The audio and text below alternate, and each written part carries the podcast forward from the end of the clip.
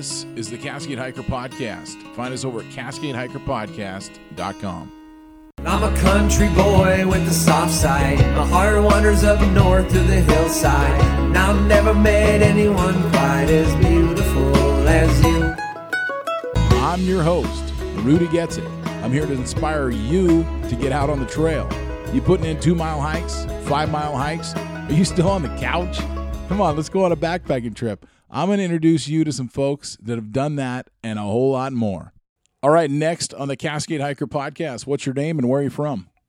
I'm Heather Legler, and I'm from the First 40 Miles podcast. And I'm her co host, Josh Legler, and we live in the Portland, Oregon area. Right on. Well, hey, uh, let's talk a little bit about your book, Trail Grazing. I am not much of a cook, but uh, I am excited about this book, and that rhymed. Um, yeah. What uh, can you guys kind of give a little uh, synopsis on the book here? Yeah, so the whole idea behind the book is we wanted to create recipes that pe- people could take out with them on the trail for just snacking on. And we wanted it to be something better than a Snickers bar or a bag of chips or something. So these are all, for the most part, nutrient dense homemade recipes that you can take with you on a hike and either backpacking or hiking it doesn't matter. They're all pretty calorically dense. And um and they only take minutes. I mean a lot of them are very quick. And that's the whole point. You want something quick that you can take out with you on the trail. You know the typical day for a backpacker starts with breakfast and of course ends in the evening with dinner. But everything in between usually is just snacking on the trail. You don't necessarily stop for lunch and lay out a spread and, you just kind of snack along the way as you hike all day. Well as you do that you start to get this uh, food fatigue. The same granola bars over and over uh, the same trail mix, uh, the same tortillas, and and you just get fatigued after a while. You're trying to eat enough calories, but you just you're just kind of tired of the food. So trail grazing gives 40 different recipes that are super easy to prepare at home, but give you some variety when you're out there, um, you know, trying to find that food that you're going to eat between breakfast and dinner. Yeah, that's good. And so, kind of, kind of going over a couple of the uh, uh, basically chapters here. Um, we've got uh, so the first one is about the uh, the bars and bites. So uh, kind of go through like so. I mean, for me, like I said, somebody that isn't really uh, much of a cook or a baker at that. Um, what uh, what does it take to create a recipe? Oh boy, from scratch or yeah, from the book? yeah. I mean, it, well, yeah, yeah. No, like for you guys to have created these uh, recipes. Right. So there was a lot of product testing. We made a lot of failed batches. Um, but I knew that I wanted certain types of bars and, you know, other snacks in the book. And so I would start out and say, okay, I want just a really good chewy bar, but I want it to be fast. I don't want to have to bake it in the oven for 45 minutes. And so oh, it was a lot of oats, a lot of honey, a lot of uh, crisp rice cereal and peanut butter, just things like that. Um, and then, you know, we would try for a really crunchy granola bar because we wanted to have a little bit of everything, something that would, um, you know, make everyone happy. Um, and so we would start on the crunchy granola bar. And that one had the most failed batches, I would have to say. Um, and finally, when we got it, it was like one of the top 10 happiest days of my life. I was so excited that we got a good, crunchy granola bar. Um, and then we wanted to use a lot of whole ingredients. And so the fruit and nut bar, we just have, you know, it's similar to a Lara bar. So simple, so uh, just satisfying. Um, and we also uh, really wanted to have things that were, I guess, stripped down to their essence. So we didn't want bars or um, other snacks that had a, a long ingredient list. Um, because that really kind of puts off people, maybe like you, Rudy, who are, you know, maybe not so comfortable in the kitchen. So we had really short ingredient lists. And then when you get comfortable with a recipe, then you can jump in and say, Ooh, you know what would be really good? I'm going to add some fill in the blank, you know, crystallized ginger or goji berries or whatever you find in the health food store. I'm going to throw that into my bar or into my snack mix. And then that's where the creativity kind of starts. So once you master these really simple recipes, then it can kind of, I guess, build off of that. So that was our goal with the bars was to make them fairly simple and um, ones that you could add to if you wanted to. Well, because they're simple, uh, I also, you know, like, you know, I've talked about my kids a lot in the podcast, but my nine year old loves to bake. So this would be something, a fun project for her, right? Oh, exactly. Yeah, and we tried to keep the weird ingredients out. Like, um, as I was developing bar recipes, I would scour the internet looking for, you know, what's what's something that's like this kind of bar that I like to eat, like the the Kind bar. Have you heard of the Kind bar? Yeah. Um, yeah, it's a really popular bar. Um, but all of the recipes that I found online used uh, brown rice syrup. Uh, who has that? Who has that? and even if you can find it, it's like, you know, seven or eight dollars for this little tiny jar. So I wanted the recipes to be family friendly or budget friendly. Um, so I guess the most expensive thing would be the nuts and the honey, but there's nothing, nothing too weird or too hard to find uh, in terms of ingredients in this book. Yeah, I'm also noticing that there's a lot of ingredients people already probably have at home. Like they don't even need to buy anything extra. And I wanted to point out that you you guys obviously also had a lot of fun naming these. And uh, if I was going to make a bar today, I think I would have to make the Big Batch Lunch Lady bars. Oh, those are good. They look those good, and the name alone is awesome. They disappear quickly at our house. We make these frequently for school lunches. So they're good. All right, so let's talk a little bit about uh, fruit leather, and this is a a popular thing for for hiking because it probably lasts a lot longer. You know, than you don't have to secure it in packaging and stuff, right?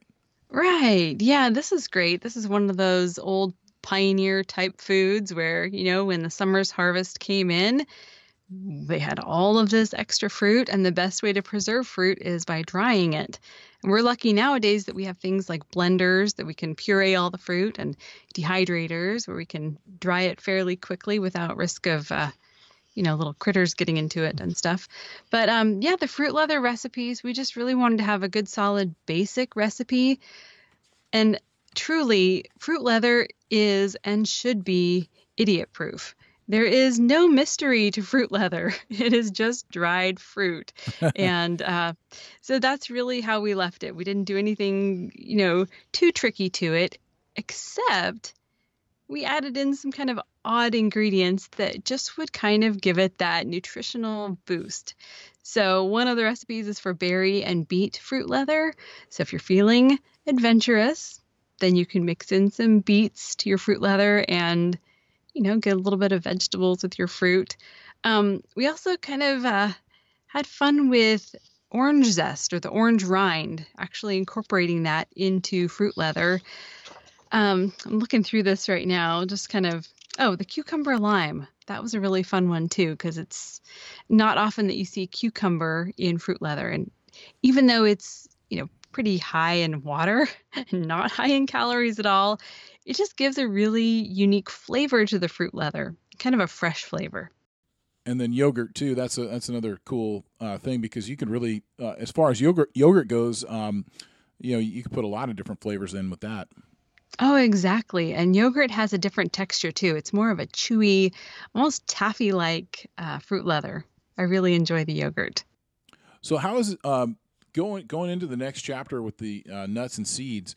Um, is this just helping people come up with some ideas to mix their nuts, or what do you what do you got going on with these recipes? So, with these recipes, we have a couple different things going on.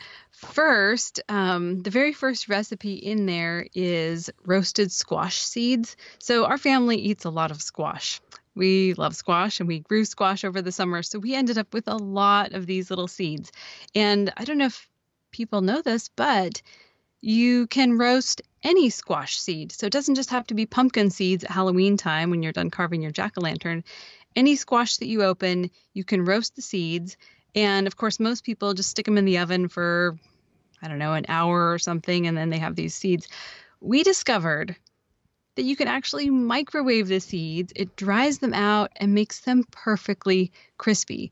So you have this ultimately healthy snack, just amazing, crispy, and um, just this perfect snack that you probably have thrown away a million times as you've cut up your squash or whatever, but you can actually do something with it and it's really fast and easy. And so it takes about two minutes instead of an hour. Yeah, it's great. I love that. I love that recipe. Um, the next few recipes are different kinds of nuts with different spices. And the way that we, um, I guess the way that we did this next section is we matched up a nut with some kind of flavoring and then used honey as a way to make the flavoring stick. And then you microwave it, and the honey caramelizes and creates this crusty, crunchy coating on the outside of the nut, which is, for a lack of a better word, addictive. It's amazing. we just, we love that. Uh, love those. And then um, the black bean nuts is really kind of an interesting one because, of course, black beans aren't nuts, they're beans. And so in these, uh, in this recipe, you make it in the oven and you're actually dehydrating or drying out the nuts, which goes pretty quickly. It's about 45 minutes to dry them out. Um, then you just pour a little bit of oil and salt on them, and they taste like nuts. It's it's kind of cool. And then you're getting the protein and the fiber along with it. Wow, yeah, that's that's something I didn't know. And and as you're talking about these recipes, I'm kind of sensing something that uh, uh, I would imagine a lot of people do when they pick up your book is that that these are something that can uh, get my kids even more excited about going hiking because if they're making their own snack for hiking, then when they get out on the trail, they're going to be excited when we bust out that bag of uh, you know like the next Oh, section yeah. jerky. You know, I know my kids like to have jerky on the trail, so make your own and then you know go on there. So talk a little bit about uh, about some of these jerkies. I mean, you got Thanksgiving turkey jerky. Oh, we got some crazy ones in here. The idea behind the jerkies were to, or was to, um, incorporate other ingredients besides just meat. Our family has kind of tried to, uh, I guess, reduce our meat intake for a lot of reasons.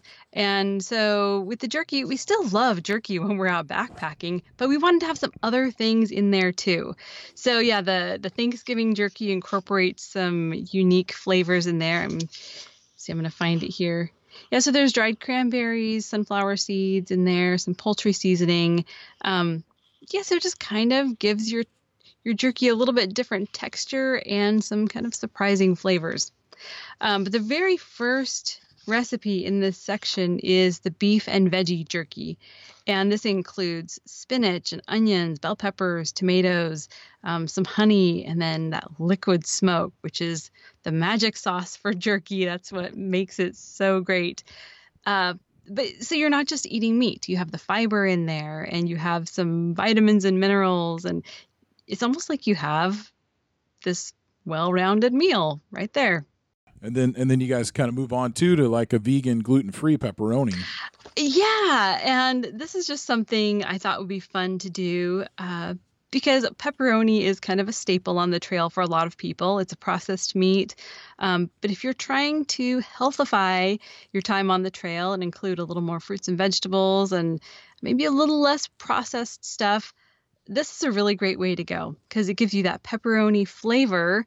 You can still put it in your tortillas with mustard or whatever, um, but it's vegan and gluten free. Yeah, that's awesome. Uh, so yeah, I mean, there's a there's a few more sections here. So we got chips and crackers, and I mean, I I guess I never even really thought about making those at home. Uh, I mean, that's cool. Yeah.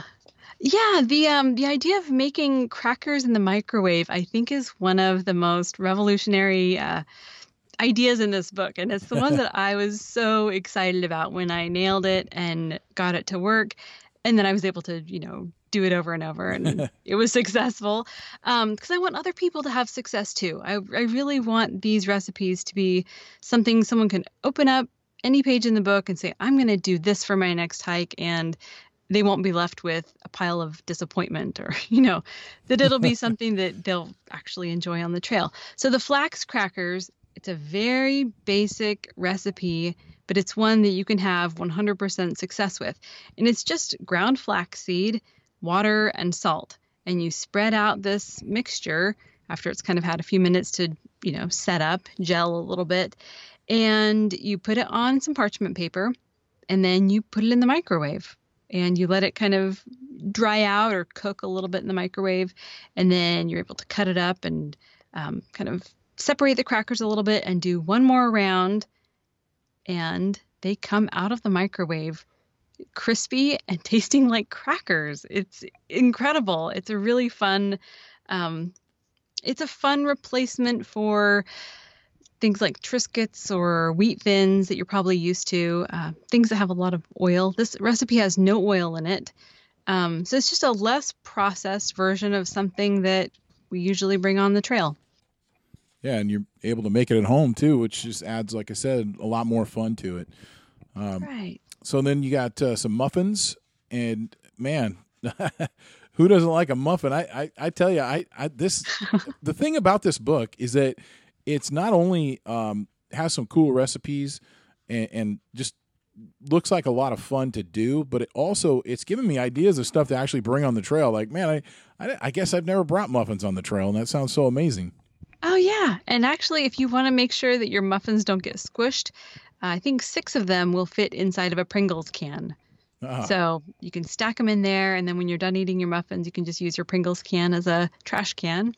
Uh, but yeah, muffins are great. They're portable food. I love that.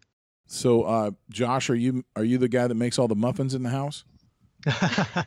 uh, you know, I'm really a nuts guy, so I go back over and over to the nuts chapter, and those are the the ones that I love. And then maybe my second favorite chapter is the uh, the the uh, whole food jerkies. I love that idea of combining uh, meat in a jerky with vegetables and fruits. Uh, but once in a while, I do make muffins. nice.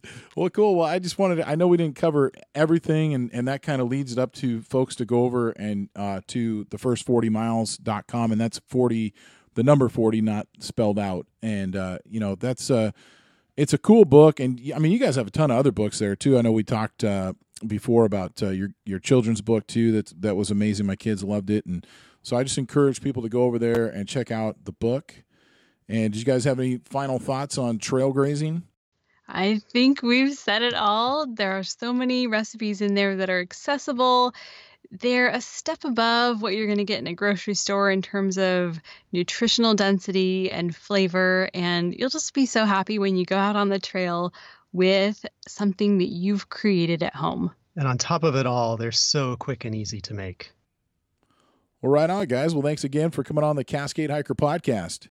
Thanks, Rudy. Thanks. This is the Cascade Hiker Podcast. Find us over at CascadeHikerPodcast.com. I'm a country boy with the soft side. My heart wanders up north to the hillside. And I've never met anyone quite as beautiful as you. I'm your host, Rudy Gets It. I'm here to inspire you to get out on the trail. You putting in two mile hikes, five mile hikes? Are you still on the couch? Come on, let's go on a backpacking trip. I'm going to introduce you to some folks that have done that and a whole lot more.